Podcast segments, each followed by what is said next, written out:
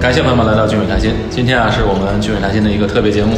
请来了我们的好朋友啊，大家都很熟悉的大卫。大卫是新加坡的资深的房地产顾问。呃，想问问大卫，这这期节目想问问大卫关于二手祖屋的问题。哎，大卫，我最近啊有个朋友问我啊，嗯是一个父母，他的孩子在孩子呢从小在新加坡留学，是后来呢就申请 P 二，又成为了新加坡公民。公民啊，这时候呢，父母想孩子在这边租房子都很多年了，嗯想让孩子自己买一套房子，问问可不可以买祖屋？这种情况可以买吗？听说是可以和父母来联名买的。啊是可以跟父母一起联名买的。那么，嗯，如果是公民的，那么他可以跟谁一起买？可以跟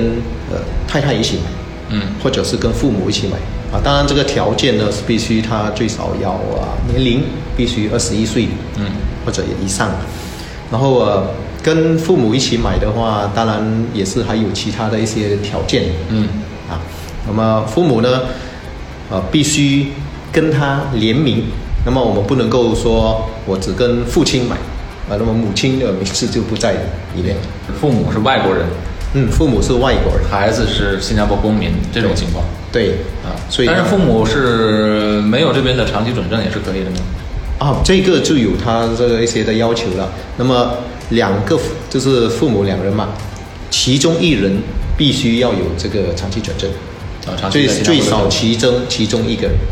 OK，最少其中一个人要有长期准证。对然后孩子是新加坡公民，父母是外国人，这种条件是可以买祖屋的。是呃，有还有什么奇葩条件吗？比如他可以买新祖屋吗？还是可以买二手祖屋？他可以买二手主屋。嗯，另外一个条件是呃，就是如果跟父母一起买，那么这个孩子本身呢，在新加坡以外不能够有其他房产，小孩不能有房产。然后这个联跟他一起联名买的这个是太太或者是父母，也不可以有其他房产。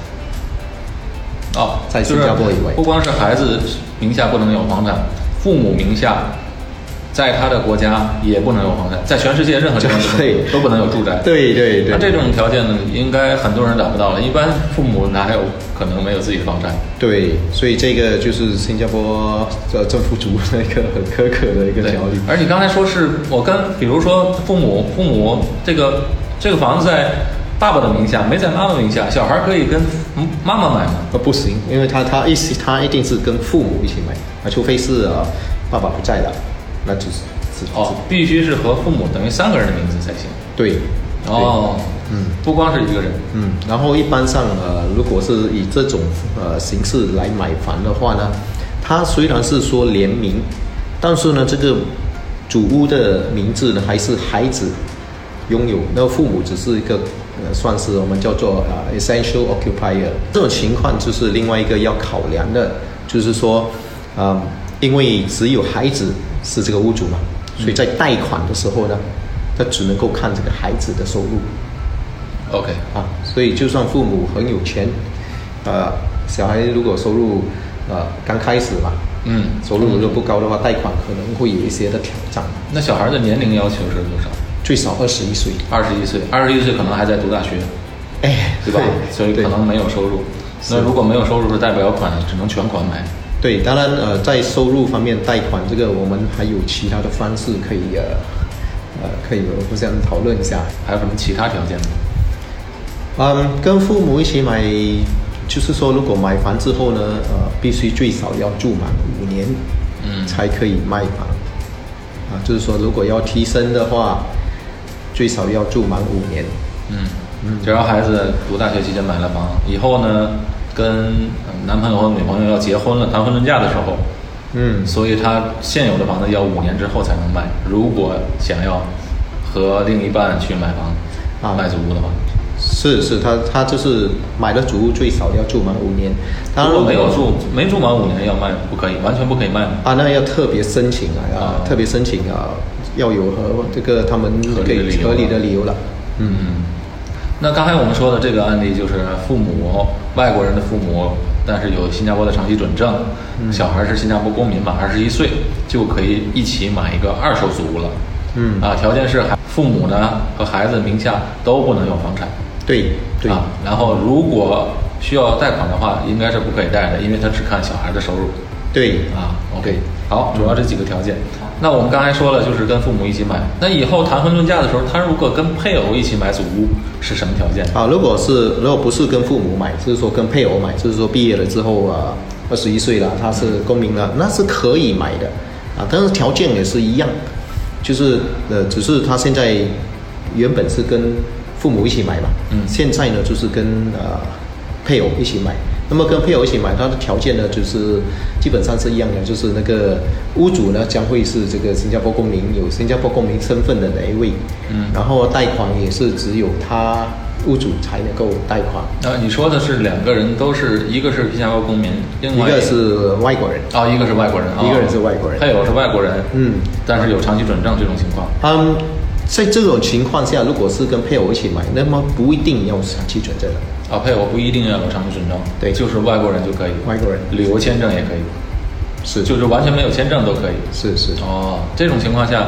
对要求也是要看在本地的那位新加坡公民的收入来决定贷款。嗯，刚才说了两个案例了啊，那我们再说说下一个，就是如果两个人都是 PR 的话，嗯都是新加坡永久居民，是这样买房子只能是买二手祖屋了，不能买新的祖屋。啊，只能呢 PR 是啊的话就就完全没有新的主屋了。 OK，这样的话情况他们有什么要求呢？嗯，我就遇到很多这样的情况。嗯呃，这种情况很一个很重要，大家要注意的就是说，呃，它成为 PR 之后呢，最少要三年，嗯而且两个夫妻俩都必须是最少成为 PR 三年或者以上才可以买，两个人都必须满三年了，都必须满三年有一个三年了，有一个两年不行就不行啊，就不能买，就不行所以一定要两个人都等满三年，对才能买祖屋，对，只能买二手祖屋。只能买二手主屋，那买祖屋买多大都没有限制，没问题，那个都没限制。呃那有没有薪水的要求呢？薪水的要求买二手主屋是没有，暂暂时还 没有。暂时还 没有啊，这是现在目前来讲，只要只是买那个新祖屋才有这对个要求。对对对哎，说说句题外话，呃，就是说一个新的祖屋啊，那个他的现在两个人的薪水的要求是多少？新的主屋现在是呃，这个家庭收入不能超过一万四千，一万四千。所以呃基本上如果说刚毕业的话，两人收入每个人收入没不超过七千的话就可以了其实是可以 OK，那要赶快买了。啊。所以要买的话要尽早买，是 是，好，那么还有什么其他要求吗？如果两个 P 二买二手祖屋的话，当然两个 PR 买的前提是不是一定是要是夫妻，那一定是要夫妻一定是要夫妻，要不不能能够合是兄弟啊什么朋友那些都不行。或者父母姐妹、父母啊都不行。对对，一定是夫妻，然后呃，所以这这个当然就要早点结婚了。嗯，但是 P 二也是要两个人海外完全没有房产。哦，这是同样的海外海外啊新加坡都不能有房产其实这个海外有房产，这个是一个很大的挑是战。但是这个房产主的是指的是住宅，如果是商业房产就没关系了。商业房产就没关系单位。其实呃，PR 跟公民啊呢，在这个这一方面有有一点呃不不同的，嗯就是说，如果今天是公民的话，买了主屋，呃，你在海外不能有房产嘛，就是买买主屋之前在海外不可以有房产。是但嗯是呢，买了这个主屋之后，住满五年之后，你可以在海外投资，在新加坡任何一个地方，要买公寓啊，什么都没问题。条件是也要五年之后。对，嗯，然后呢，五年之后，他可以把这个主屋出租，嗯，这个也没问题。但是如果是 PR，就没有这样的一个福利了。哦，P 二不行。 PR 你住满五年之后，如果要在海外海外置业或者在新加坡买公寓的话，你必须把这个主屋给卖了，啊，必须要卖了哦，必须要给卖了这和以前的条例都不一样了。不一样。所以这个 PR 跟公民就有这样的一个分别。